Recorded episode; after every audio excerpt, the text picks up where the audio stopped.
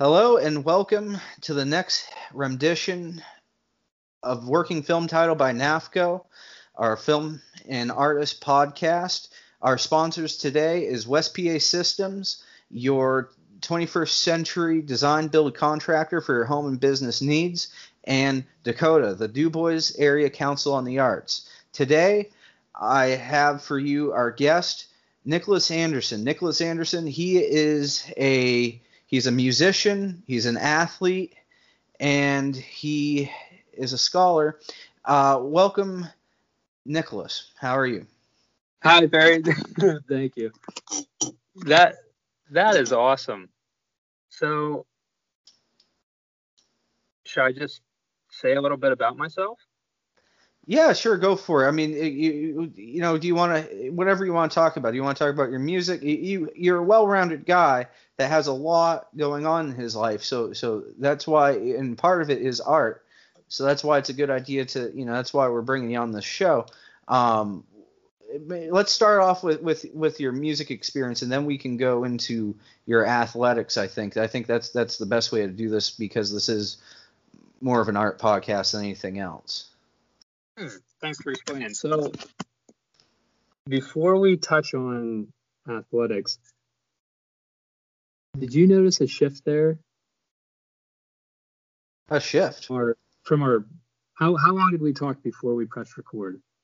Oh, we've talked uh, for uh, about an hour here because okay, yeah, we've we've uh, I've been pushing Nick through all kinds of uh, troubleshooting here, and we've given up. Basically, the podcast, you know, our listeners should probably note that our podcast is going to have a whole lot of, of, of added production value that's going to come out of this through the uh, uh, through basically a whole bunch of digital switchboard work that I'm doing on this new computer that I talked about back in the last episode.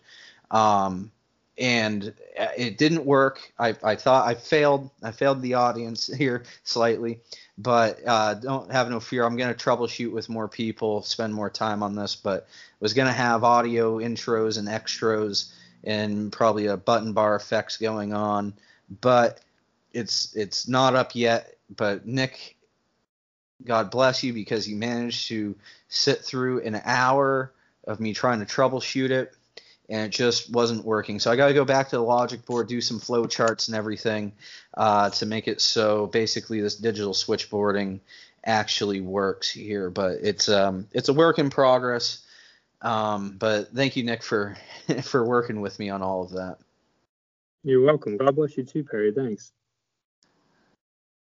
So, well, yeah. From here, we might as well just say, my name's Nick. I'm from Brockway. Graduated from Brockway in 2011. I have a younger brother, Clay. He graduated from Brockway in 2013. I went to Pitt Bradford. I attended there for two years before I transferred to Pitt Greensburg. Graduated as a 2016 graduate. And then from there, in 2016, I started playing for the DuBois Dream.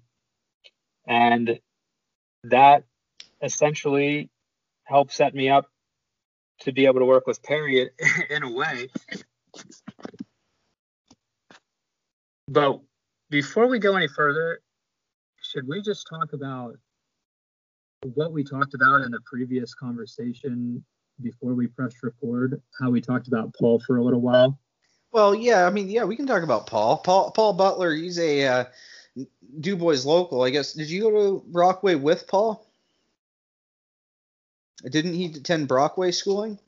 No. Anyway, DuBois area. Oh, he was pure DuBois. Okay, so he um Paul Butler is, is a uh, is a DuBois oh, kind of former resident. He grew born and raised DuBois man, DuBois, Pennsylvania, and he uh he now plays for the New England Patriots. He's a tight end. Um, he's been in the NFL, floating around between uh, you got, uh, I guess, Oakland. Well, uh, now they're Las Vegas, but the Raiders. It was Oakland at the time. He played for the Raiders. He played for the Lions, and then went back to the Raiders, and now New England Patriots have signed him, which ties into our other podcast, the uh, which was just released the the same day of this recording here on uh, 9 10 20. Um, we've just released the new sister podcast that was advertised in this last episode with Paul Garrettson, the AFC East by NAFCO, and it's out now on Anchor.com or it's at Anchor.fm slash AFC East NAFCO, and uh, but so he's in the AFC East. It looks like though Paul Butler is considered practice squad though, uh, um, which he's still blessed to be in the NFL, but uh, looks like they've they've moved uh, on after picking their 53 man roster and uh, didn't select Paul. But what more? Um, but you, did you know him growing up, or, or how, how did you know Paul? I am trying to remember how exactly Paul was brought to my attention, but somehow Paul either called me or sent a text asking to play in Brockway Summer League, which is a basketball league that happens each summer, except for this year. This is the first year in the past 11 years that the Brockway Summer Basketball League didn't happen. We could have had it run this year, but the president of the Brockway Borough, Lisa Vervoort, she said that we had to follow CDC guidelines, and I just didn't want to risk anyone's safety to have our basketball league this summer, so we decided to cancel it this year. But it ended up working out well because the basketball courts are being built in Brockway that are brand new. The old courts are still there, but there are new courts being built, and so that is actually how I met Paul. Was him reaching out to play in Brockway Summer League, and from there we've interacted through the Dubois Dream because Paul helps out here and there. He threw up the jump ball for a Dubois Dream game previously. The Dubois Dream's given him shout outs a few times, and then uh, a couple or a few times, something like that. And then, sorry for the inaccuracy there, but outside of that, I've just seen him at the Dubois area YMCA. I've just talked with him that way, and then being friends with him on faith, Facebook, I've been able to follow his career a little bit that way and interact with him here and there. So thankfully, he is really welcome to conversation, obviously in a respectable way. But I, I've just asked him, like, for example, if I was at the Y and I'm like doing sit ups or whatever type exercise, as an example, and he's doing exercises and he's on the other side of the gym and I walk by him, he's like, "Hi, Paul, how are you? like, how's how's football going?" And he usually always, yeah, like he'll be like, you know, take his headphones off a little bit and say, "Oh yeah, doing well." The one thing that I remember Paul saying that comes to mind that I think is really interesting is he said he loves the rain. I don't I don't remember why that came up in conversation, but maybe he was playing for Seattle or something. I don't know, but somehow that came up in conversation. So I wonder if that's changed or if it's still the same. I don't know. I haven't followed up with him about it since then, but I just thought it was interesting when he said it. Well, I think a tight end would enjoy the rain because you're involved more in the offensive package usually. Uh, rain, cold, snow, you tend to go with bigger packages, bigger offensive packages. So you're going to have those more like jumbo or something where you're going to have multiple tight end looks. And you're also going to any a lot more. There's going to be a lot more short passes. They're like quick little either hook routes or cross routes or or out routes that are to the tight end. Um, That's an um, interesting way to process that. That and Plus, smash being a bigger tight end, being able to block well for, like you're saying, bigger packages that feature running backs. That and could be. Where, yeah, exactly, and that's what I was going to say. That and the smash mouth football becomes more prevalent too, and and you're going to have the bigger packages with them blocking for the run game as well. So so I think that that might be part of it. Plus, also, I myself am somebody that enjoys overcast weather and or I like like just as a person, I like um, some of my favorite weather is when a warm front's coming through and you have like a whole day where it's just kind of like overcast and like with like a light warm rain in the summer.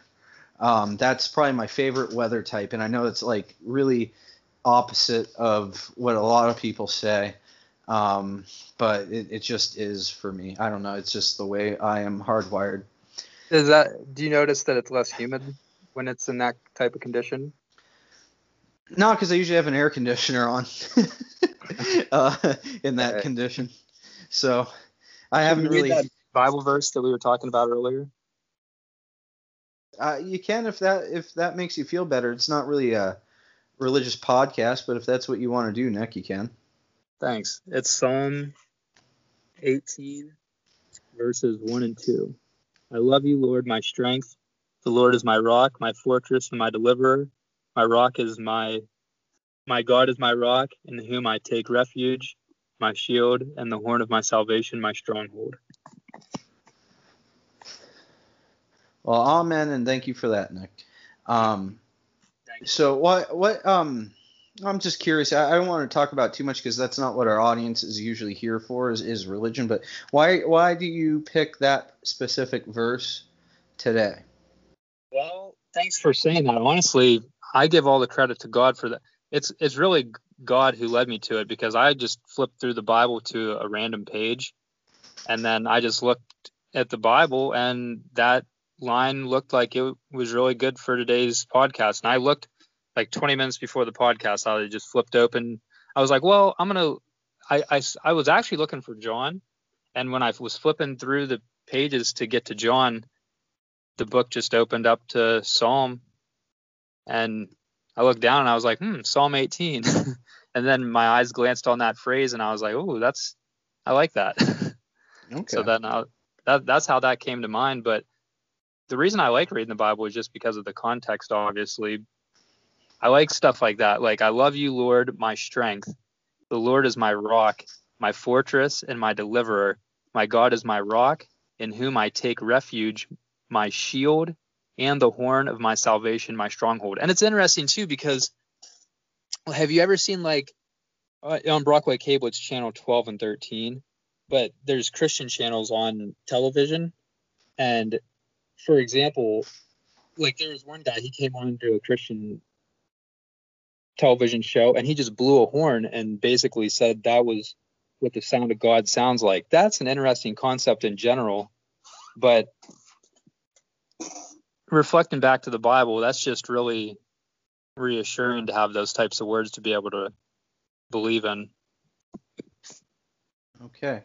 Um, and you you um you've moved to it sounds to me like a lot of your music has moved to kind of more of a christian base than it was in your youth. Am i correct? Like your art has moved to in a very christian direction? Yeah really that is the case and it obviously we can give it the credit to god again but it's really just clarity from learning. Okay it, yeah, the experience of life has moved you in that direction. You could say is is one way of one way of putting that. Um, Thanks for summarizing that. Yeah. Well, um, so your um, so we were talking about the Du Bois Dream. Can you explain to the audience what the Du Bois Dream is? What league they're in? What you know? You know the, the synopsis of the Du Bois Dream, I guess. Maybe not the history, but like what it is.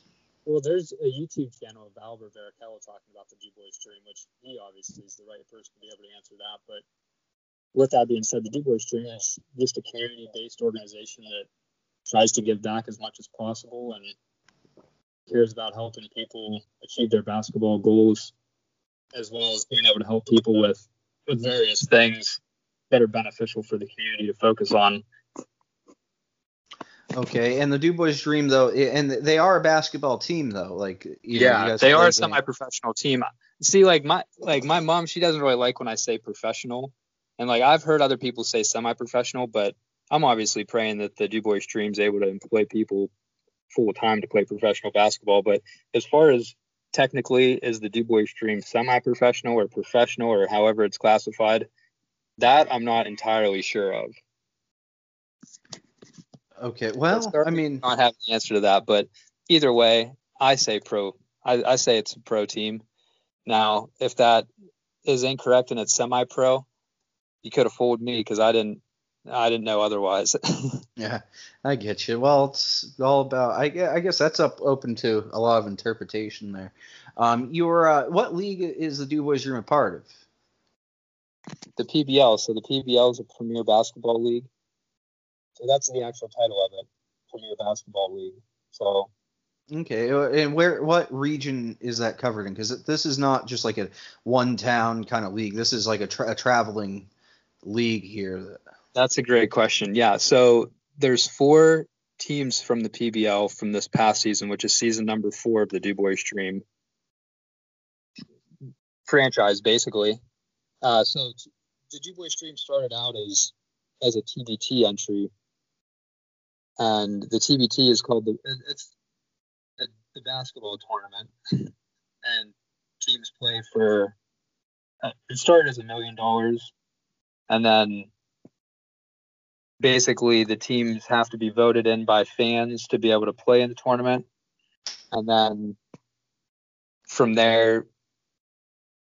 Right after the very first TBT appearance from the Dubois Dream, Albert decided to start up the Dubois Dream to have their first minor league season, which happened through the wintertime, basically the months of January through April. And that started season one, which was in 2016 and 2017. So I started as a Dubois Dream player in 2016 and 2017. And I played with the Dream that year, didn't play in season two, and didn't play in season three, and then tried back out for the team in 2019, which was season four and then I played into 2020, which obviously got cut short because of COVID 19. Well, it wouldn't be obvious for people who may not have already heard of the Dubois Dream, but our season did get cut short because of COVID 19 and because of trying to finagle through that situation. And then now I'm I'm praying to be able to play my third season with the Dream this year, which would be season five, pending the circumstances. And basically, uh, in other words, the dream is founded by Albert Barrichello. We became friends in 2010 when he played in Brockway Summer League. That's when I really got to know him and meet him in person and be around him.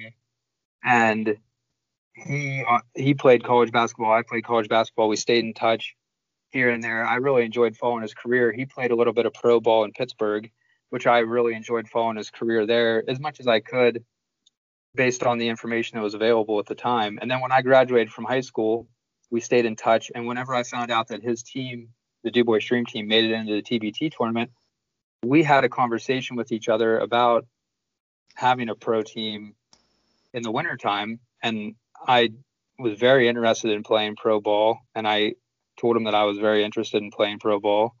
And he may he may have even asked if I was interested in something like that. And so I was really, I'm really thankful that he did it because it gave me an opportunity to be able to live my dream. And from there, I've just been trying to work hard to be able to keep my body in good enough shape to be able to do it. Okay. Now, w- would you say that your basketball experience, how, how does your basketball experience affect your art? It must in some way, when you spend that much time and dedication to training and, and, and preparation to play in a professional league, it must affect your art in some way.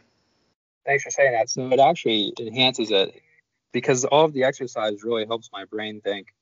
Sometimes I come up with my favorite ideas or ideas that I really like while I'm exercising, which is actually really interesting that you asked the question that way because really it's like becoming a certain type of person. So I like routines, but I also don't like routines. I don't know if anyone else can relate to that, but I like knowing that certain things are going to happen each day, but then I also like giving a little bit of time for spontaneous things to happen.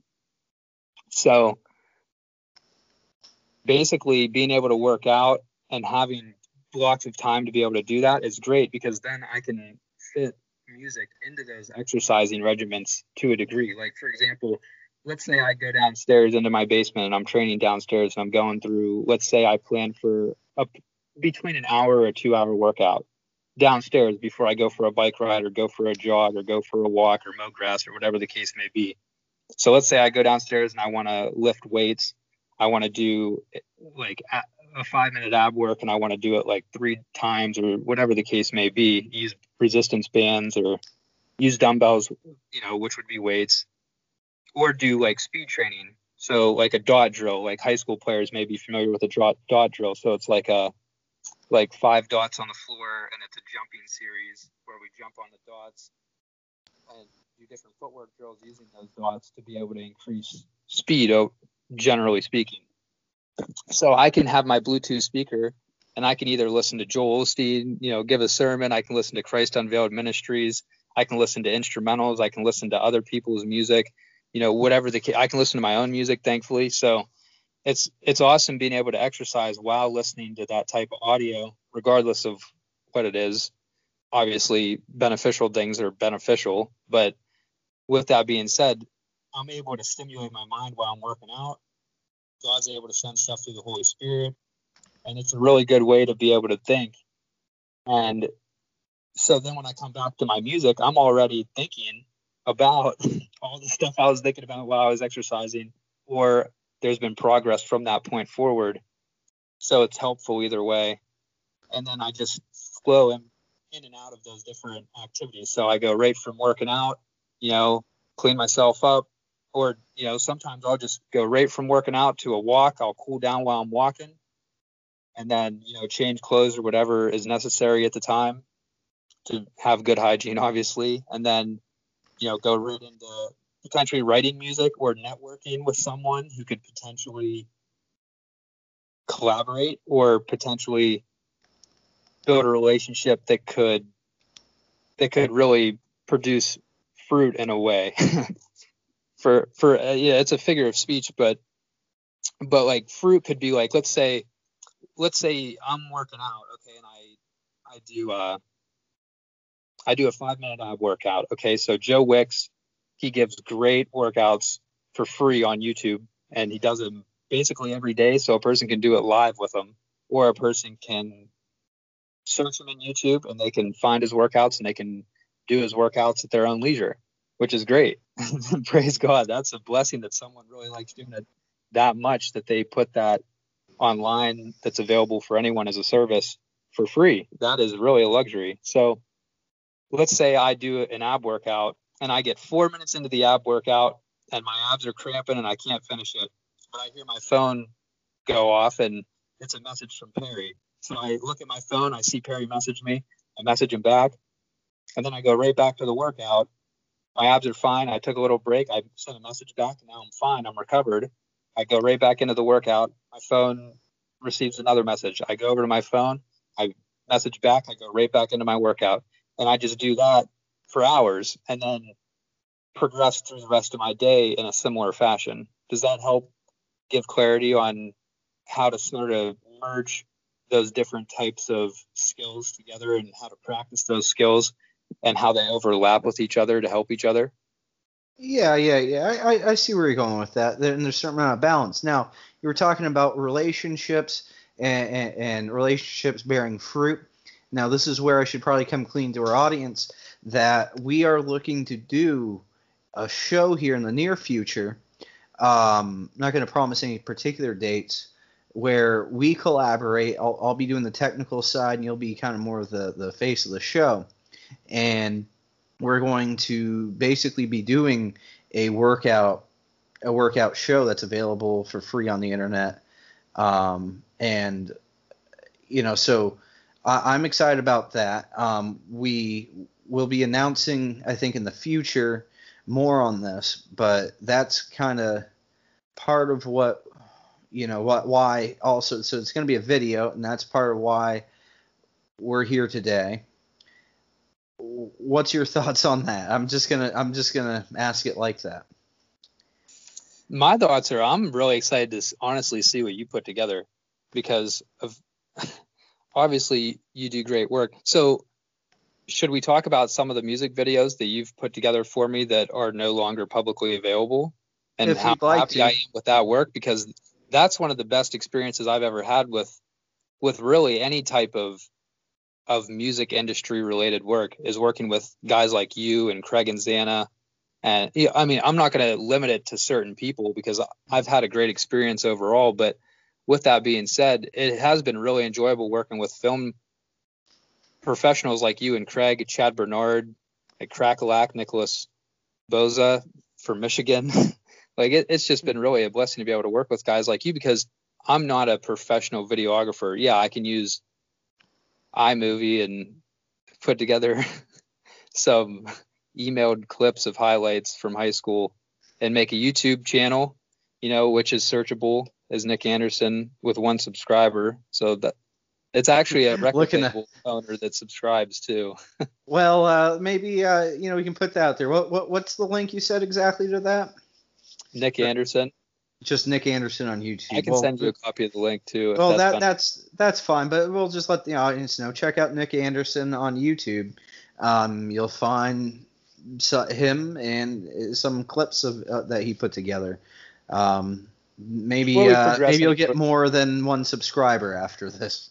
Thanks, Perry. That is clutch. So, so before we progress, may I ask, are you able to edit this audio clip in any way, shape, or form? Like, could you fast forward it? Could you flip the audio backwards? Can you put reverb on it? Can you put compression on our our voices or anything like that, especially using Audacity? Is that available? Well, yeah, to yeah, to some extent, I haven't really actually used Audacity before. I'm used to using Adobe, Adobe Suite, but I currently don't have the uh, the suite. It's like 30 bucks a month, and I don't really want to pay that. Um, so I, I've I'm trying to convert over to Audacity for just some simple edits to podcasts. Because actually, spoiler alert to every other, and you might have been able to pick up on it as an audience member, there has not been uh, any edits to these podcasts in the past uh, on the podcast that I, I hosted. It's just been purely a click record on Skype and then stop recording on Skype, and that's as far as the edits go. It's just a matter of starting the recording and ending the recording. And then, um, but what I've, um, and that's where you're getting at the fact that I now have my own dang high-powered computer meant for video editing. You're going to be seeing some changes on this podcast with production value. I'm working also with Ed Frank. So his his the podcast that he hosts as well on this show will um, also be you know upgrading in production value here, and that that'll happen probably you know sometime during September here. We're going to be so I, I would look towards uh, late September early October to really see these differences come about in a way. We were close, we, uh, but come about in a way that's that's uh, uh, audible to the to the audience. Um, we were close today. Almost had some stuff down. We were gonna have some intro outro music, as I was saying earlier, but it didn't hash out. But y'all wait. It'll it'll come later. But now, what?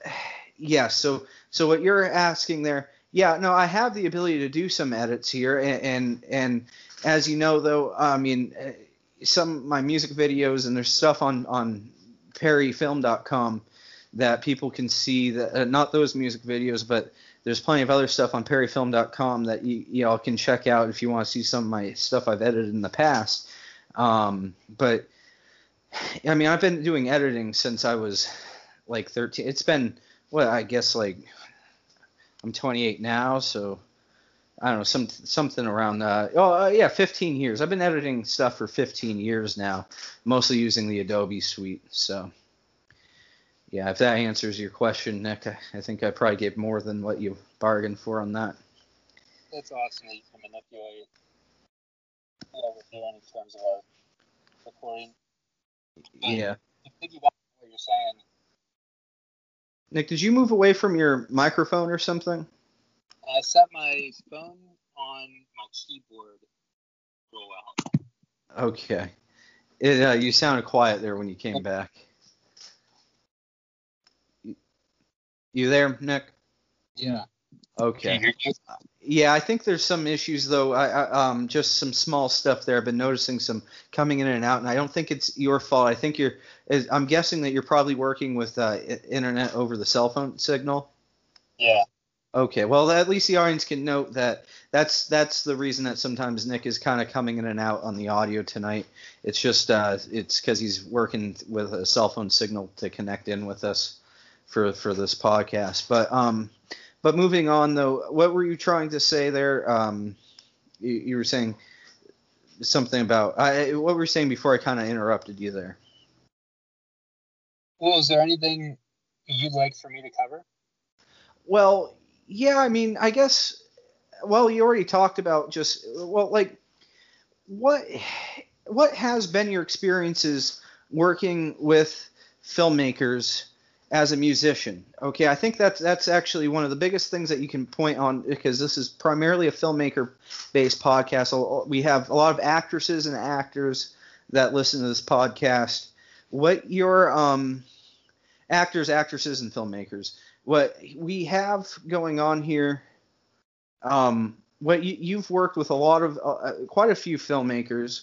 Um, have you had any, for instance, have you had any any things to watch out for for any advice to musicians that might be listening, as far as how to go about getting a, a, a filmmaker to to work with you on a music video project? Because it's all fine and dandy to work with your you know your best friend on it and have them hold up a cell phone but it's another level to actually seek out professional help on that and there's a whole lot of do's and don'ts that go on there what what have you ran into problems that you things that you didn't think were right?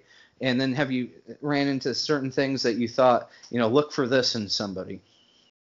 Thanks for saying okay so thanks for saying that. So the best way to respond to that is may I paint a picture for you as far as the perfect vision that I believe God's given me for artists to work together. Go for it. Okay, so thank you. and thanks for providing a platform to be able to explain this concept. Sure.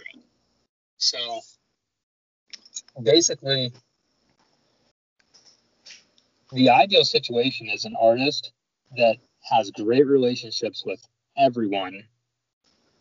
Everyone has a great relationship with that particular artist, and they each know and believe in each other's talent. And that's why those particular people in this particular situation are working together from the beginning.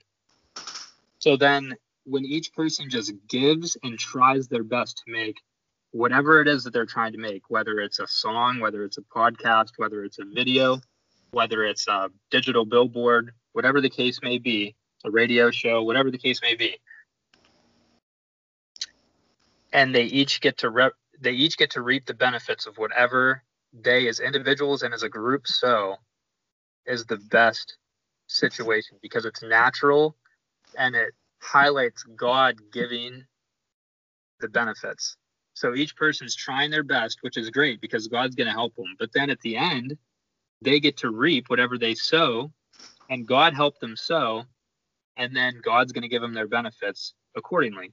So that is the ideal situation. Now, obviously, there can be contractual agreements that confirm that, but if each person's already in agreement and they're each being honest, truthfully honest, so it's not going to change because the truth is the truth, then that's the best situation to be in. Now, thankfully, like you and I, we've been able to work together and have great working experiences with each other because we're both trying to create the best situation for each other.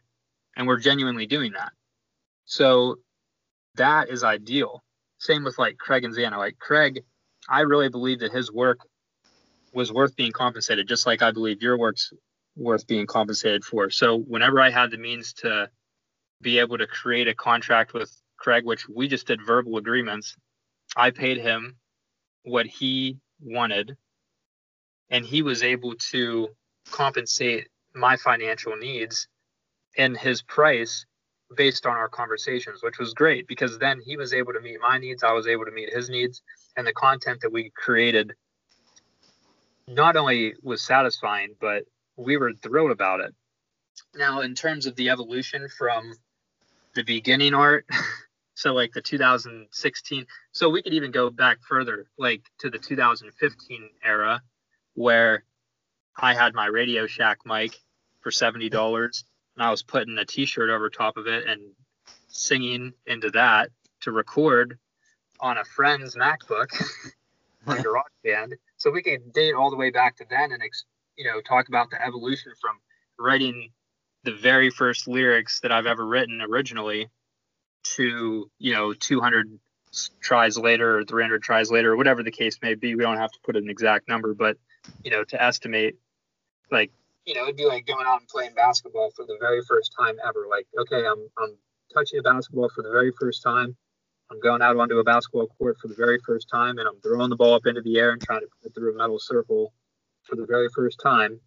And then like 15 years later, doing it with over 10,000 hours of practice and it's just a much different situation in terms of familiarity familiarity so so that's that's sort of how the evolution really really left a an imprint on me in terms of how noticeable that practice can make a difference uh, and i'm really thankful that god gave me an opportunity to be able to practice that much at the things that i really like to do like for example, like my grandpa, he was a really good. He, he he's he's a great athlete. he's in his 80s, but he's still a really in shape person for his age. Well, didn't you say he played? Uh, didn't you say he played like minor league ball at one point? Well, he tried out for the Pirates on four separate occasions by invitation. Yeah, but by invitation, and that's a separate thing. Yeah, and that, that back in the day, the good old days where you could actually try out for for a major league team, you know? Yeah, what a blessing. yeah, yeah. Because nowadays it's like you have to like prove yourself in some other league, and then you can get kind of invited on to slash assigned to a minor league team, prove yourselves in the minor leagues, then get moved up to a higher minor league team. Uh, you know, from like maybe starting as double A, and then you can start, you know, then you can upgrade to triple A, and then if you do well there, you can upgrade to to the majors. Thanks for yeah. So like a cousin of ours, like Jack Thompson, he's a cousin of Clay and I's. He he also had looks at pro teams and he got invited to some different things like spring training camp and we've talked about it. Like he boxed professionally and played football. Prof- he he played football in the military and boxed and things like that. But yeah, it is awesome that people had opportunities to be able to do that. Like for example, we can just throw out a hypothetical example. Like Albert and I, we were talking earlier this year when he was hosting his Tournament of Champions tournament each Sunday. Well, after one of the Tournament of Champions tournaments, we were just talking with each other, and before the a plane flew overhead, we we we brought up like playing in the NBA. I was like, oh, like you think if you didn't work as a lawyer, you know, like eight hours a day or however many hours he works. I'm sure it fluctuates a little bit, but who knows? He, he, you know, he could give a better testimony of that. But either way, let's say it's eight hours a day he works as a lawyer. So if he was working with a professional trainer in a in a professional facility for that amount of time, and then doing his exercising outside of those hours that he normally likes to do, and did all of his shooting drills and his ball handling drills and trained people the way that he already does. If he did that, how good could he be? Could he play in the NBA? So that's why I'm really thankful that I'm able to practice and do what I love to do. It's a it's a huge sacrifice from the people around me to be able to support me to the point where I can do that right now. Like for example, I'm not employed by a company right now, so I'm I don't have any income, zero income. So mm. for me to be able to eat every day, for me to be able to live every day, I have to be completely thankful for other people's sacrifices. And so I'm thinking of that when I'm training. I'm thinking of that when I'm writing music. I'm thinking of that when I'm reading the Bible. I'm thinking of that when I'm when I'm in the shower, when I'm laying in bed at night, when I wake up in the morning, when I'm watching TV, when I'm playing video games, when I'm talking with people, like I'm very aware of it. very aware of it. so that is huge motivation, but it's a huge source of energy because I I don't want people to sacrifice for my benefit. I want to be able to give back to them. And so like right now I'm in a situation where like I I'm very much seeking a manager in the music industry because I just don't know how to monetize my talent. Like I don't know how to do it. Like I don't want to ask someone to pay me. So I'm seeking God because I believe God can give me the financial means that I need to be able to create and complete an album, to be able to release an album, to be able to go on tour, to be able to perform in front of people, to be able to go onto radio shows, to be able to be invited onto a podcast, to be able to do a basketball clinic or to play a basketball season. So the Bible says to prepare for Jesus Christ's second coming. So every day I'm doing what I believe God put in my heart to do, to do what I love and to do it to the very best of my ability. And thankfully, my entire family that is supporting me has bought in to the fact that God's going to help me do this.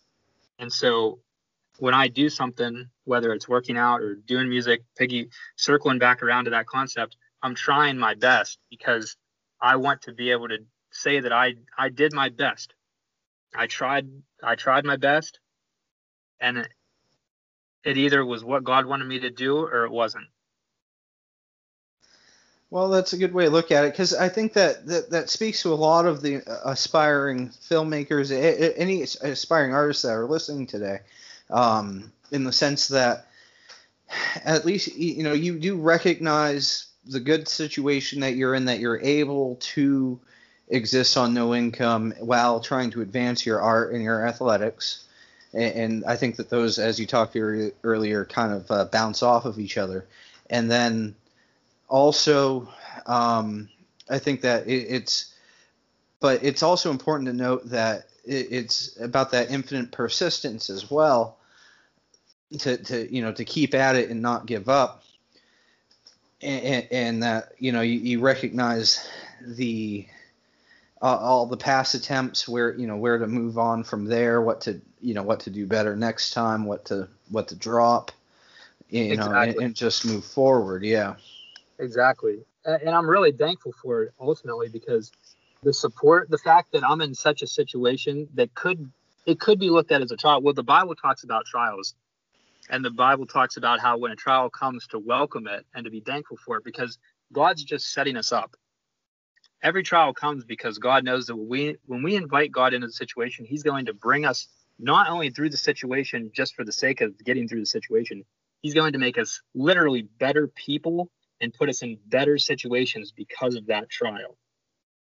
So that's a huge reason for my faith and why it's grown is because God keeps bringing me through these trials. And thankfully, the closer I get with Him, the closer, well, it's not really me getting closer with Him, it's Him getting closer with me because He's given me the information to be able to draw me closer to Him. Now, thankfully, he's given me a spirit that doesn't reject him. Like even sometimes I do feel like like oh, that's that's tough sometimes to accept, but then something that God does in my brain or in my soul just allows me to accept God's doing it for our benefit. He's doing it for our benefit. He's doing it for our benefit. Just try and accept it.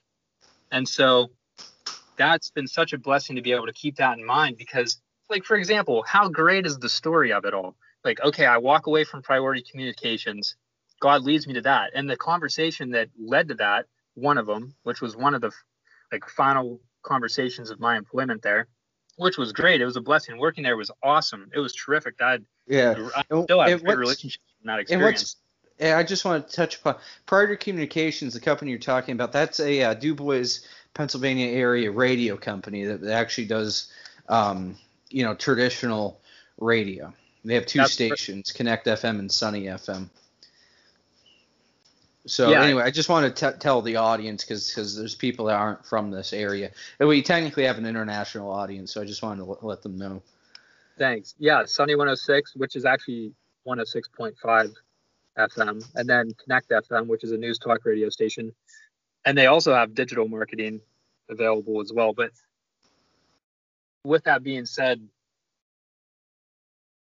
Lori Lewis, the station manager there at the time, said, Nick, I believe you should just walk away and do what you love to do and just do it by faith.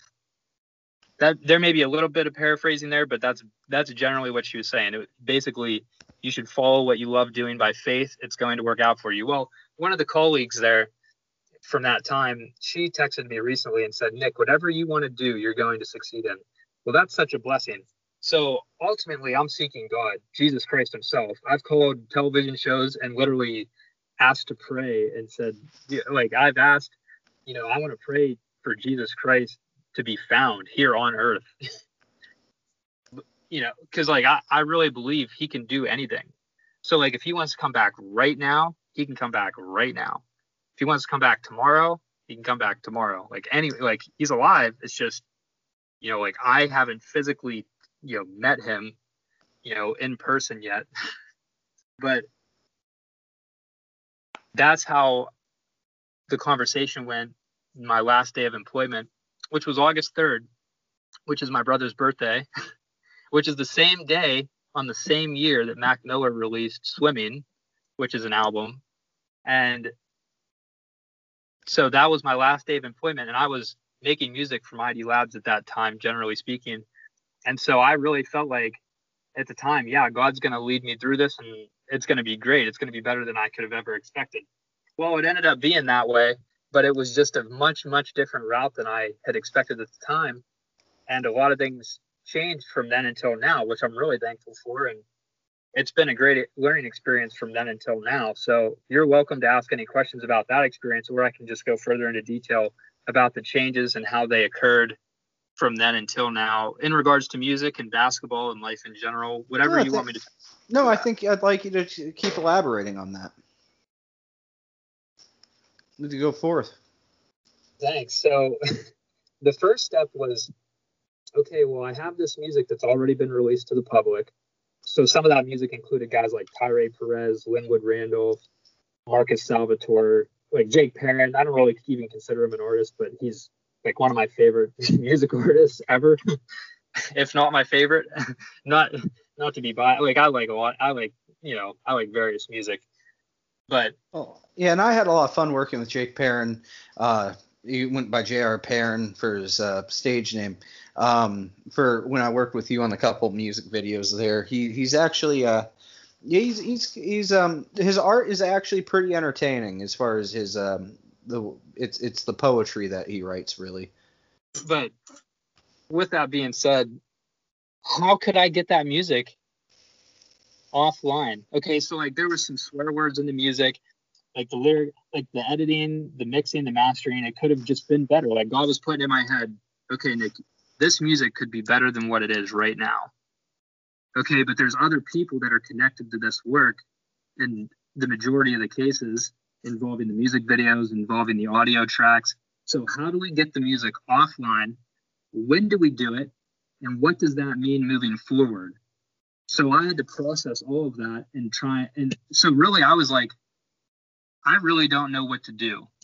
Like, I, I have theories of what I could do, I have ideas, but I really don't know for sure what is the what is the factual 100% correct thing to do. So that is what really led me to come back to God. So I ended up going to Lanes Mills United Methodist Church, which is a church in Brockport. And I went to their Thanksgiving Mass. And that was the first time really coming back into the church. And that's actually the church that my brother and I were baptized in back when I was 12 and he was 10 years old. And it was just such a great experience it was such a powerful experience. It was such an emotional experience. It was such a moment of thankfulness and gratitude. And that was a huge turning point in which I just wanted to seek God even more than ever before. And you know, obviously, I, you know, I wasn't thinking, you know, I'm seeking God all the time. you know, like there was tons of moments where I I was just thinking about everyday tasks. I was thinking about my basketball career. I was thinking about relationships with people. I was thinking about my family. I was thinking about being hungry and what I'm going to eat that night. I wasn't always thinking, you know, I'm trying to seek God and what God wants me to do all the time, which is, is you know, obviously thank God for grace and mercy so that we don't, you know, have to feel pressure to do that all of the time. But that's the type of state that I was in, you know, back in like 2017 and 2018, mainly in the fall of 2018. So in the fall of 2018 was when I was going through some trials that I believed God was helping me through, and He did help me through. But I really thought the blessings were were going to be so abundant. It was just going to be like unbelievably abundant. And so it did end up happening to a degree, but it's just been happening differently than what I expected. But it it ended up being more of a networking experience and more of a gradual growth than okay, now I have a project that's completely done and it's completely released, and now I have a ton of finances, and now I'm out touring and I'm working with all kinds of record labels at, at no cost to anyone, and they're all extremely willing to work with me. And we're giving back to churches. We're we're literally going to church on Sunday, and we're literally just giving money back to the people in the church, which is the church. And the people aren't giving money to the churches anymore because now we're giving to the people instead of the people giving to the churches and things like that like like that didn't happen yet but god's setting us up for blessings that are beyond our expectations so even if we have something in mind like that like yeah we come up with something really good something really beneficial something that people are really going to appreciate but god's going to do it even better in reality so we have these expectations but he's going to make a way for it to be even better than what we expect. I'll give you an example of that. So there was a guy from Pittsburgh. He owns a record label. He works with other record labels. Him and I just casually started having a conversation with each other, just learning about each other. And he sent me an album that he put together. His name's Blaze. And he sent me an album called The Ghetto Gospel, which is an album that he put together. I listened to it. I sent him back some feedback saying, you know, which songs I preferred and and what I liked about him. And then now, like he's sending me instrumentals at no cost to me. And he sent me an instrumental just this week that I absolutely love. Now, the title that he sent with it is called On None, like O N space N O N E, which I thought was interesting. So it was the second instrumental that I clicked on. So I listened to it and I was like, I'm not opening another file tonight. Like I'm writing an entire song to this instrumental right now. It was like 11 o'clock at night, so my parents are in bed, you know, sleeping, getting ready for work.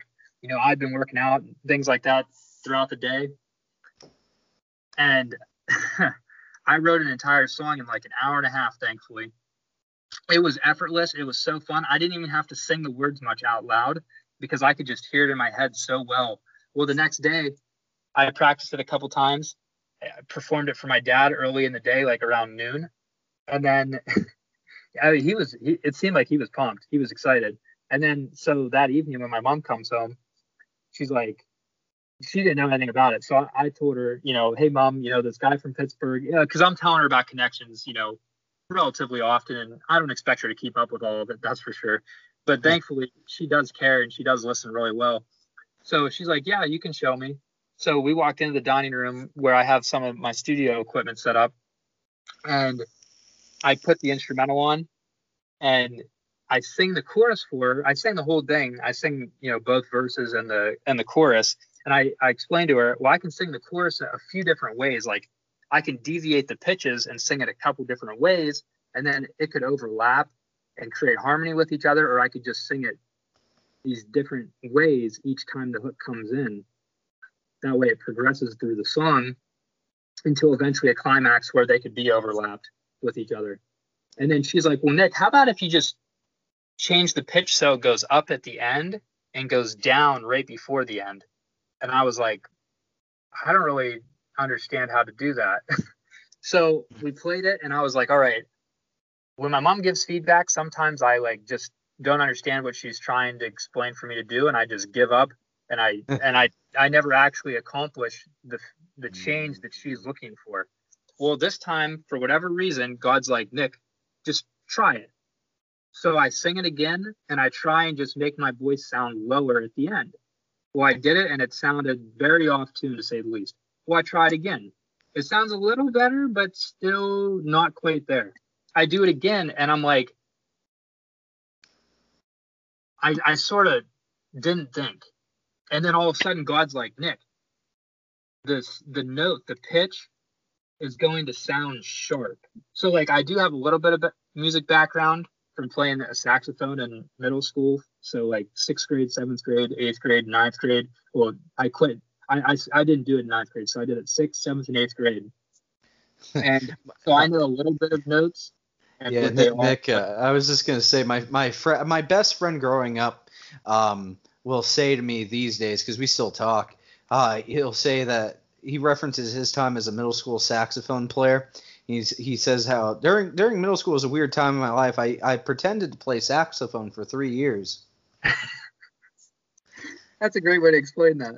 yeah, but you did you actually learn you learn more in heated because you you understand how to convert that like what a sharp is into your singing in a way that makes some sense. That's a perfect um, way to make that so. But yeah, that's exactly what happened. Is I'm like maybe that note just needs to be a little sharper. So I just tried it again, and I didn't try and fight with the idea that it was a sharp note. I just tried to sing it in a sharp sounding way, and so I just sang it, and it sounded a little better. And I I tried it again, and I was like, that's it. That's how to do it. And then my mom was like, okay, well you went down before the end, but you didn't go up at the end in terms of pitch fluctuation. And I was like, oh yeah, that's right. I did I did make the first adjustment, but I didn't make the second adjustment yet. So I made the second adjustment the next try, and it actually surprised me how good it sounded. It surprised me how good it sounded to the point where I actually became quiet.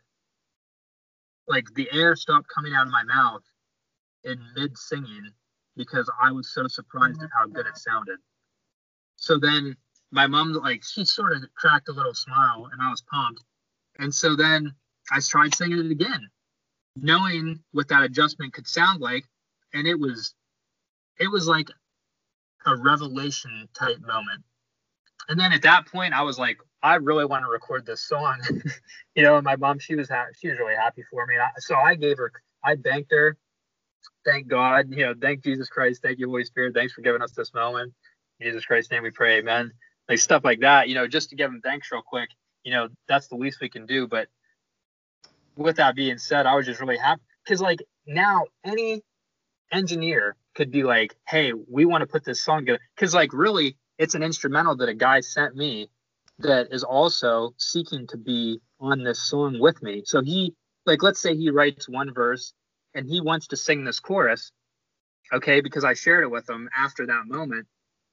Now, like any producer or any series of producers or engineers or rec, whoever wanted to be involved could then help put this song together at no cost to anyone, which is ideal. That's what I'm praying for.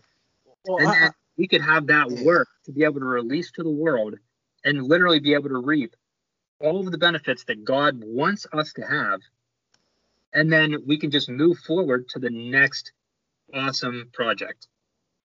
Okay, and what's your what do you exactly mean when you say you've said it multiple times on this podcast, and I'm I'm still not hundred percent sure, even personally, what you mean by at no cost to anybody in any way, shape, or form. When you say that, um, because there is cost to just sort of getting together to to make something, um, not you know, in the sense of just just the bare cost of of doing that. So how how do you mean no cost to anybody? What what context? What how, what do you mean by that? Thanks for asking. So that's an absolutely great. That's a fantastic question. So obviously we could talk about costs in terms of time and energy and effort, which would be the non-financial types of costs. Now, the Bible does talk about how God can give back any time that's lost as long as we use it for him and his benefit.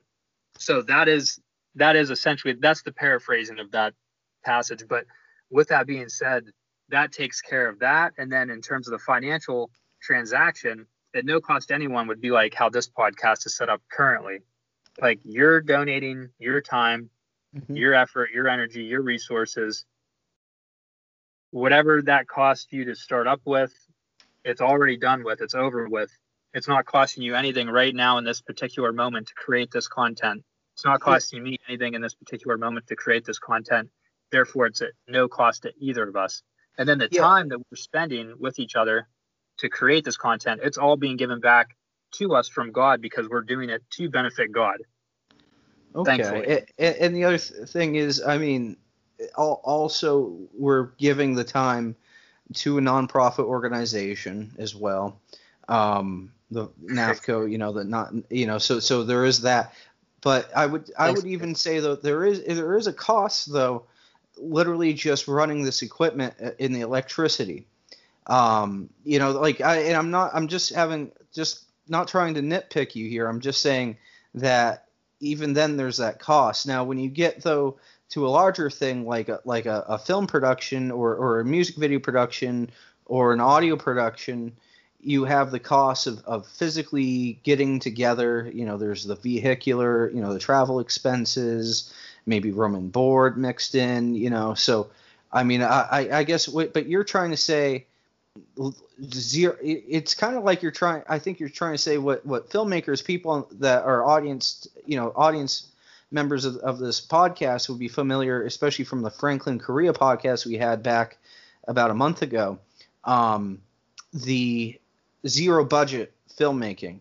I guess you're you're thinking of as zero budget audio creation or just zero budget art making as a whole um, which I, I can get behind that concept where it's basically you know it's a you, you just try to get everything done at, at as little cost as possible which that's why they call they call it zero budget basically means that it, it's what this is where there's no money put up nobody's being nobody's being paid and um, there's no money directly being put up for this podcast alone um, like you said, like like I got this computer, this podcast was a big factor in that, but it's not um, costing me more money to run the computer today, except for the bare electric cost of running that, which is minimal. I'm not going to say that like I'm I'm being charged 50 bucks to run this computer, but you know there there is some amount of cost. Like if I just went homeless and didn't have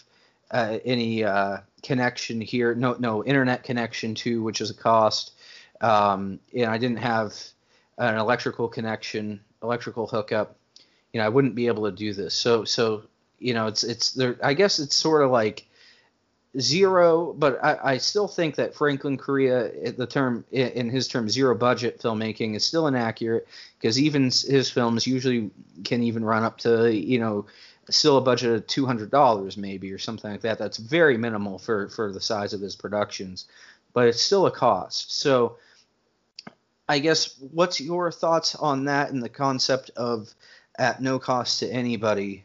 Um, it sounds to me like uh, what you really mean by that is as minimal as possible and for everybody involved to donate their time to the project. That is definitely one option. And to answer that, may I answer it with a question and find out what you Yeah, yeah, sure. Yeah. Well, what's Option. what? Yeah. So the option that you just explained, where it'd be minimal costs, but like for example, the electric bill, you know, is still a bill, the internet bill is still a bill, and let's say there's a kitchen in a studio, we're making music, and there's food in the refrigerator, and people snack. Let's say it's a week long project. Say, let's say we're making like three albums, and we're there for a week. Okay, and we make three albums in a week and people That's- buy food. So like there could be costs from that. But it would be minimal cost for that time span. That would be one way to do it. But then the other way would be is it possible to have a facility that is operating completely at no cost? So like the electric company, any grocery stores, any gas stations, that are involved in any of the participating people and the functions of the facility are completely, excuse me, completely functioning at no cost. They're completely donating all of their, whatever their services, whether that's a product or a service, they're donating it for the benefit of that situation. And all they're receiving is recognition. Hmm. Well, I guess basically at that point, I would say that you are charging in the sense of you're charging for sponsorship, for instance. That's a form of recognition. But you're it's basically that's a scratch my back, I'll scratch yours kind of thing. Um, is what it sounds like. And I've had a lot of those. The nonprofit world, uh, NAFCO's had some arrangements that were sort of in that direction. Uh, frequently, we'll get certain food suppliers to come in, restaurants and such, to help us on something. And what they they do is they they have us pay the cost of the product, but not the cost of labor or profit, but the cost of supplies. Um, it's still a cost, but it's it's something there. I, I don't.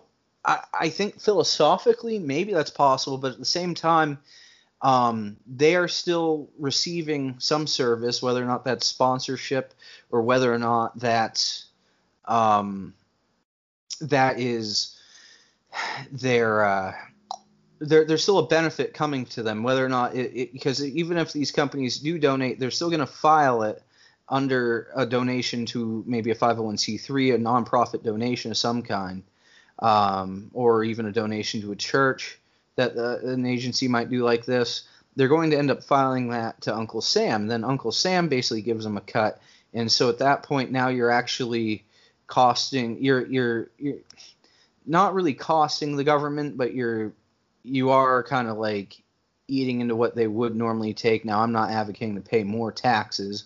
That's definitely the last thing on my agenda. What I'm saying is though is that um, the I, I think it, it's it, it I think it's actually might be impossible to have a situation where it's actually truly zero cost in any direction. Because because and like for instance if the electric company were to donate the electricity they're going to either you know they're going to use that as a write-off most likely. We're back to that and if it wasn't a write-off it would end up being being um, supplied by basically everybody else's bill. For instance like a shoplifter at a store not to compare us to shoplifters because nobody would be doing anything illegal here but if you were to shoplift from a store that price of that missing item the shrinkage ends up in the bill of, of everything else. And that's why you see you know they say how shrinkage actually is calculated in the bills um, of, of everybody's so i would say that it's it's very hard for me to it's, it's at least hard for me to picture i'm open to the concept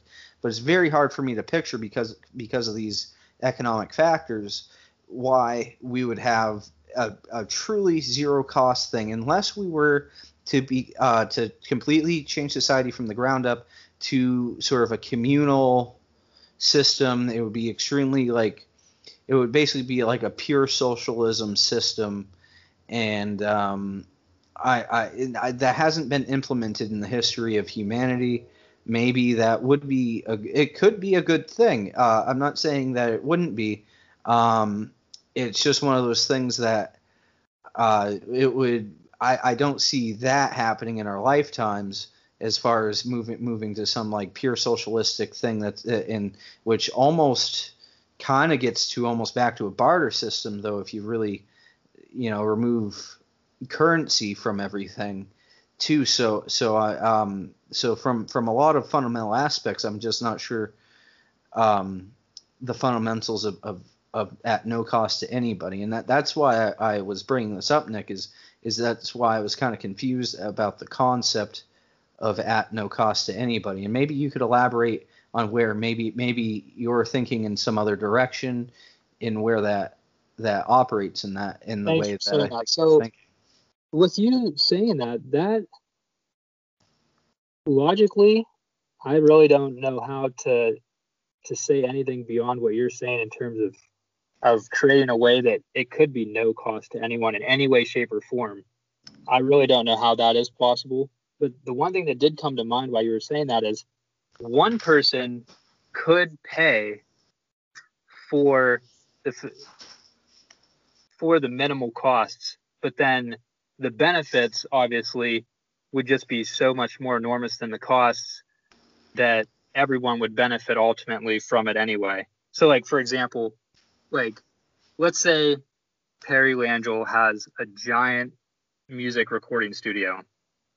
So you have a giant studio, you've already paid it off, it all it already exists, or let's say you didn't pay it off yet, okay? Let's say it's it's a fifty thousand dollar studio. So you have a fifty thousand dollar studio, or a hundred thousand dollar studio, and you open it up to any art, like let's say you open it up to any artist to be or any engineer or both to come and make work in your studio well then you could have them come for free like they wouldn't have to pay anything other than so yeah are you saying that that is the cost just even like traveling to be to be there well that that is a cost to somebody somewhere i mean just yeah, I mean that that would be a cost there. Yeah.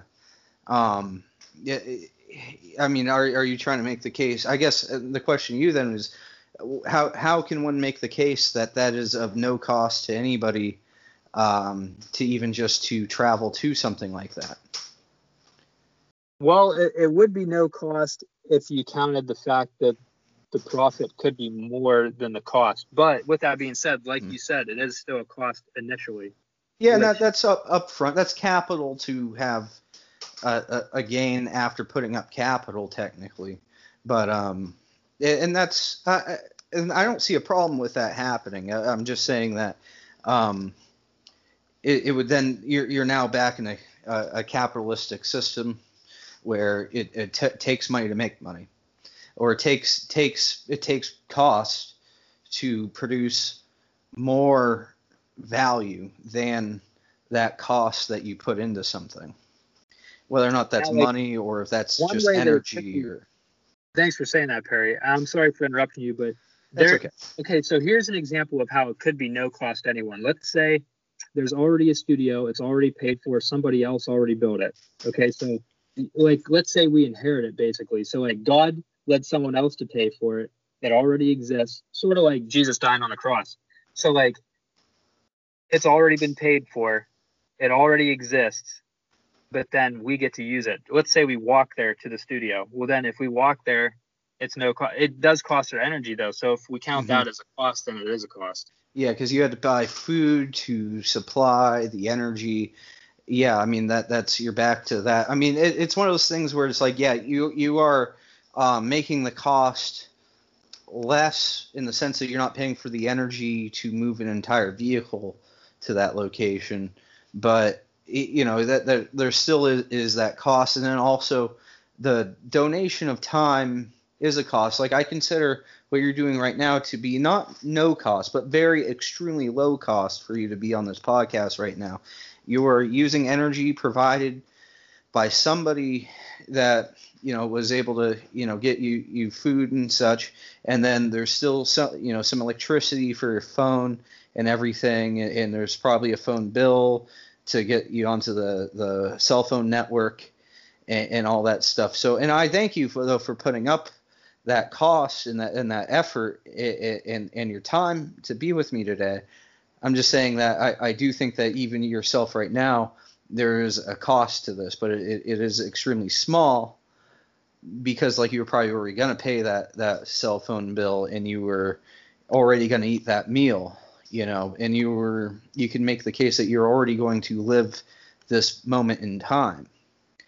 Um, so that and that's where and, and you could even make the case that it's a time spent might not even be a cost, especially if you put the idea um, of of especially like considering biblically, there's some schools of thought there that you um, that fate you know it's god's plan for you to be here and that this is the period of time for you to be existing in this conversation right now. So thanks, thanks Perry. Are you, so, are you thinking i'm thinking about jesus and the bible and costs? Oh i can see what you're saying there that that uh I, I think that that was interesting though to, to tie that in to economics because really this is this is an economic and art discussion we're having about zero budget filmmaking but i can see where you're going at with the capital uh, this is really weird to go in this direction but the the the capital being put up of of of bearing sin that you could say that jesus went through and died on the cross for and uh, and, and, I'm not not a um, biblical scholar, so I could be um, flubbing some of this, and feel free to correct me. But it sounds to me like you just made the case earlier that that Jesus died for our sins, and so you have a uh, man that uh, well Jesus dying on the cross, and thus putting up the capital for, I guess, the sins of humanity. To and uh, this is going to sound messed up, but I guess uh, the sins of humanity to exist in the future to be forgiven uh, for the I guess the past and the future, um, and that that was like startup capital for society and Christianity as a whole. I I would say maybe. Is that the argument you were kind of? I, I I think I might be flubbing the way I'm describing this a little bit, but is that that kind of the case you were making there? You described that really well, and Jesus can do anything. And so I'm just really thankful that he did do what he did for us. Yeah. Yeah. Um it, now would it this is actually I'm just gonna ask the question because I was just saying it and this is gonna be kind of weird, but I, I, I want an honest answer and I'm this is an honest question that might sound like it's not an honest question, but it totally is. The concept of Jesus died for our sins, does that now mean any sin is forgiven? So everybody go to Las Vegas and sin away? Because I don't believe that that's what you believe. I'm curious, just because we said that the startup capital has already been put up for this, so it'd be of, of, of a very zero, low budget um, cost for Las Vegas to exist, for instance.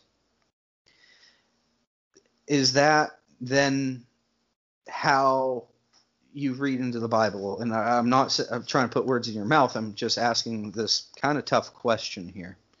Well, that is that is a really difficult question to answer. But with that being said, okay, so beyond Jesus dying for our sins, a, a story did come to mind or an example that could help us potentially come to the answer. So let's say there's a, a smart way to do something and a not so smart way to do something. Like let's say we want to put together a project and we all want to do it at minimal cost for each other because it benefits each other. And we're doing it because it glorifies God. I don't want you to pay. I want you to receive benefits. So I want you to have minimal costs. So if that's possible, if you can have minimal costs, if there is a minimal cost, I want you to have that minimal cost and I want you to have maximum benefits. So I want to put you, I want to help you become in a situation where you have minimal costs and maximum benefits. So to answer your question, let's say everyone tries to seek the minimal cost for everyone, including themselves, and seeks God's wisdom to do that then we're all going to end up being in a really good place because then we won't have any guilt because we tried our best and we're still trying our best to do that because each moment through progression we're still seeking God's best way to do it. But then with that being said, we're not putting pressure on ourselves saying, "Hey, you know, like we have to do this right. We have to do this correctly." But we're trying to. We're still trying to, but we're just not putting any pressure on ourselves to do it. Hmm. I guess I actually and, and that was I see what you why you meant that towards the question I asked. It, it was like you you did answer it in an indirect way. It's like you're trying to say that we don't have the pressure to perform perfectly is the theory of Jesus dying for our sins. It's that you're I'm I'm actually asking this question because I've wondered this for a long time. So you're saying that it's that we don't have the pressure to perform our lives perfectly, but that you know we still have if it's still the obligation though to try to live the best life you can because like there's a reason I still believe in in uh, like I said that and I do believe I said what I said earlier but I was going to also say that I do believe in personal responsibility I don't think that you know I should be just running around doing hard drugs all the time and and and and, and like having sex with all kinds of random women. I think that you do need to have some personal responsibility with your life, um, and and because there are ways that your life can end up with problems. Now that can go into the filmmaking world where you have irresponsible filmmakers or or, or musician or any kind of artist that you know maybe they their sin you could say is promising too much to people with no foundation to where they're going with that. That's a common theme with filmmakers. Uh, I know that uh, I've touched upon it with several filmmakers here, and, and, as well as I know Ed Frank touched upon that with uh, with uh, Jess Paul um, in, in, that podcast. She brought it up herself that there, there's people that do things in an inappropriate way. She said, but she said not in a Me Too kind of sense, in the sense that they will put forth expectations for people that don't exist and it's almost like a form of greed i guess that what it is is greed it's like a mental greed that they put out there and then one could make the case that god is then punishing them by making making them more grounded after the fact of giving them the trial of having a production collapse on them eh, uh, because they didn't set it up properly and they did it in a greedy way. Thanks for um, explaining that. That's a good example to explain how God helps us grow. So that's why seeking God is important. It really glorifies God the entire time. And so by us seeking God, it's only going to help us. So he wants us to live an abundant life. Pastors say that, people say that, which is great but it's important that people realize that that is the actual truth. So when we seek God, we're actually seeking what He wants to give us already. So it'd be like it'd be like you being like, "Hey, Nick, I want you to come on a podcast. It's going to be really sweet. Do you want to come do it?" Well, I have an option then. It's like, "Yeah, Perry, I'll do it," or "No, Perry, I don't want to do it." well, like if I don't do it, then what else am I gonna do? So that's that's just like like when God's like, hey Nick, I put in your heart. I think these swear words in your music, it like you get a bad feeling. Like when I played my music in front of my grandparents, I didn't feel happy about it. I didn't feel happy about my music. I felt guilty. I felt like I wanted the words to be removed. I wanted to be defensive. I wanted to say, oh well, you know, it just isn't mixed well enough, you know, like, oh, we can take those words out or, you know, like things like that. As soon as that stuff started creeping into my mind, I started realizing immediately I need to take that stuff offline. I need to fix that music because it needs to be fixed. I, I don't feel happy with the music the way that it is. I don't feel happy with that particular language. I don't I don't like that. And so I know that God, he's like, Nick, I love you. I don't want you doing that stuff. So I know that what God's putting in my soul, it's genuine. So it was immediate. Okay, I'm going to make the changes. Now it's okay, what's that mean moving forward? So then it's like, okay, well, he's not doing it because he wants to hurt me. He's doing it because he's setting me up. So he's not just setting me up for anything, he's setting me up for blessings. so by doing it, it just got me to the net.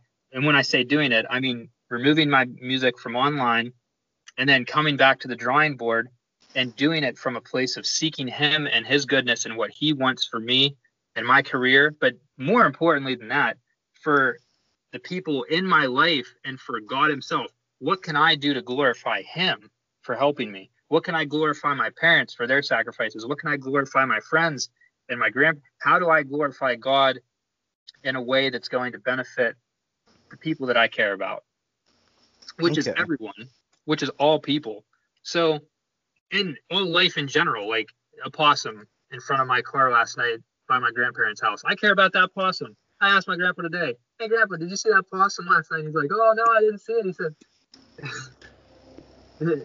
"Did your lights shine on it? Did it start running when your lights shined on it?" Yeah, yeah, because it doesn't like the light. So that that was a really awesome experience for us to be able to share it with each other. But if all of these trials that God's helped me through, if he didn't bring me through those trials, I may have never been at that spot at that exact same time to be able to see that possum, to have that conversation with my grandpa today. So it's all a blessing. It's just how we receive it and how thankful we are for it. And we can pray, obviously, that God helps us with it. And amen to that. I pray that He helps all people with it because we need it. The point of the Savior is is a Savior saves us. Like God didn't say in the Bible, okay, everyone, you're going to do all the right stuff and you're going to save Jesus. That's not that's not what it says. But Jesus saves us. Think about when Jesus comes back. Okay, let's say Jesus comes back today or tomorrow or a year from now. Well, then think of how much appreciation we should have for him, how much love we should have for him, how much we should embrace him, that he can do anything and that he's done all the stuff that he's already done for us.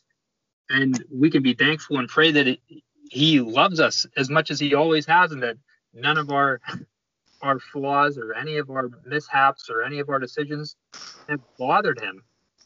Because why not? Why not try and live a life that helps make jesus happy? Jesus should be happy. Think of all the stuff that he's done. We should be doing stuff to try and make him happy. Like i want jesus to be happy. I want jesus to be pumped. I want every song that i make i want him to be pumped about it. I want him to be like yo nick that that's what i made you for. Like perry you put that podcast podcast together, that is sweet. I want Jesus to be pumped that Perry came up with a podcast that glorifies him. I want him to be pumped that Ed Frank does his film and is able to glorify God because of it. And he's able to bring happiness to people through it. And that's that's really important to keep in mind. We can obviously sift through that in any way, shape, or form. You're welcome to well add on yeah, to that any way that yeah, you'd like. Yeah, well, um, I, I actually want to go back since since you, you did bring it up twice in this podcast, and we haven't really elaborated on it. Um, I've elaborated in the podcast that featured me. Actually, it was Ed Frank interviewing myself, and I sent you that link to that one point. You pro and and it's okay if you have or haven't listened to it, but I did reference the fact that you had a major effort back about a year ago. I believe it was approximately a year ago that you were um, trying to get all your content offline. Now that did affect me because, and I was very opposed to it, and you know that. Um, so so you're not hearing anything you don't know. Um, but the thing is though is that because it's two schools of thought. I have the school of thought that that an artist should have their art out there for all to see, even when they make blunders, and and when it when it's like kind of like if you thought you were proud of it at one point that it should just stay and exist. Even a future you didn't like that art, maybe it should just stay and remain and be a recording that just kind of exists in the ether of, of human existence as something that you created. And I think that um, it's one of those things where where I, I, I believe that that there was a reason that was made to begin with and it reflects upon you at that time and maybe it's a different you now but that's why artists have new albums that come out, for instance, and, and the sound has changed of that artist throughout, and that, that's reflective on the new the times that they are in, as well as their personal experiences. And, and, and, all kinds of subtle details. Maybe it's even a reflection of, of a growing work ethic or something of that form. Thus, you might see like a higher production value um, or it's a reflection on them receiving more funding, or it's a reflection on them having philosophical differences. Um, and I think though that I, I mean I, I do believe still to this day, Nick, that you should have left that content up. Now I'm curious, what was you, you, so your logic? You did just explain your logic to why you wanted that down. I, I, I actually I fully understand where you're coming from my response to that, though, uh, as far as myself, my personal response would have been to just make new content that then feeds that new you. Um, and that that's how I would have gone about it. I wouldn't have gone in the taking down order of things.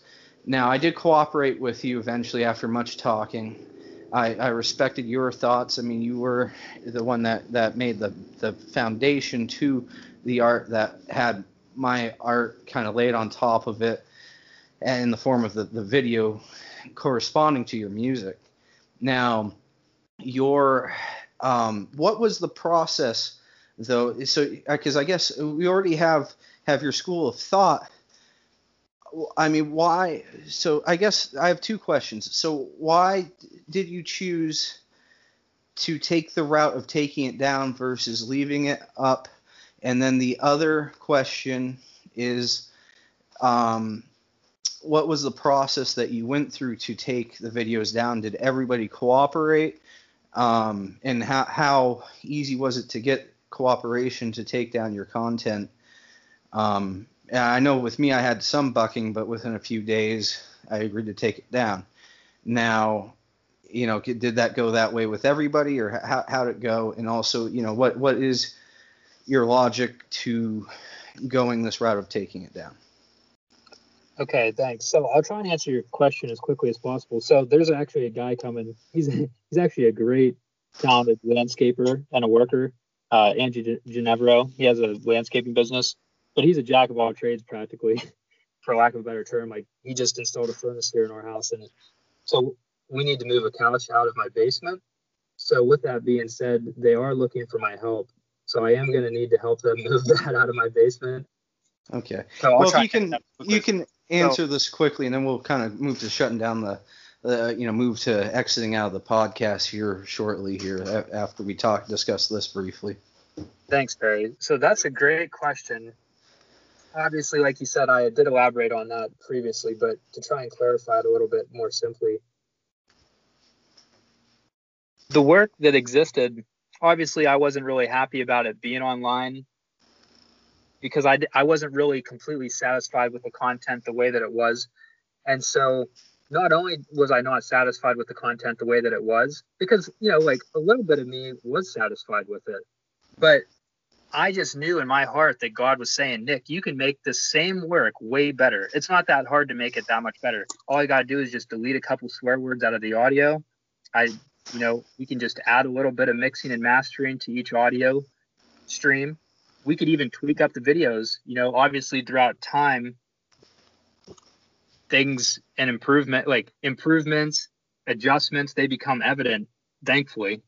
And so we can adjust and just make that exact same content very similar to what it already is, but just much better. It's sort of like, okay, well, you have a car, the car is really nice, but a new car comes out and it's the same car, it's built the same way, but it just has better features. It has more features. So, like, let's say, let's say a, a let's say a, a Grand Prix comes out, a Pontiac Grand Prix, and it only has a cassette player.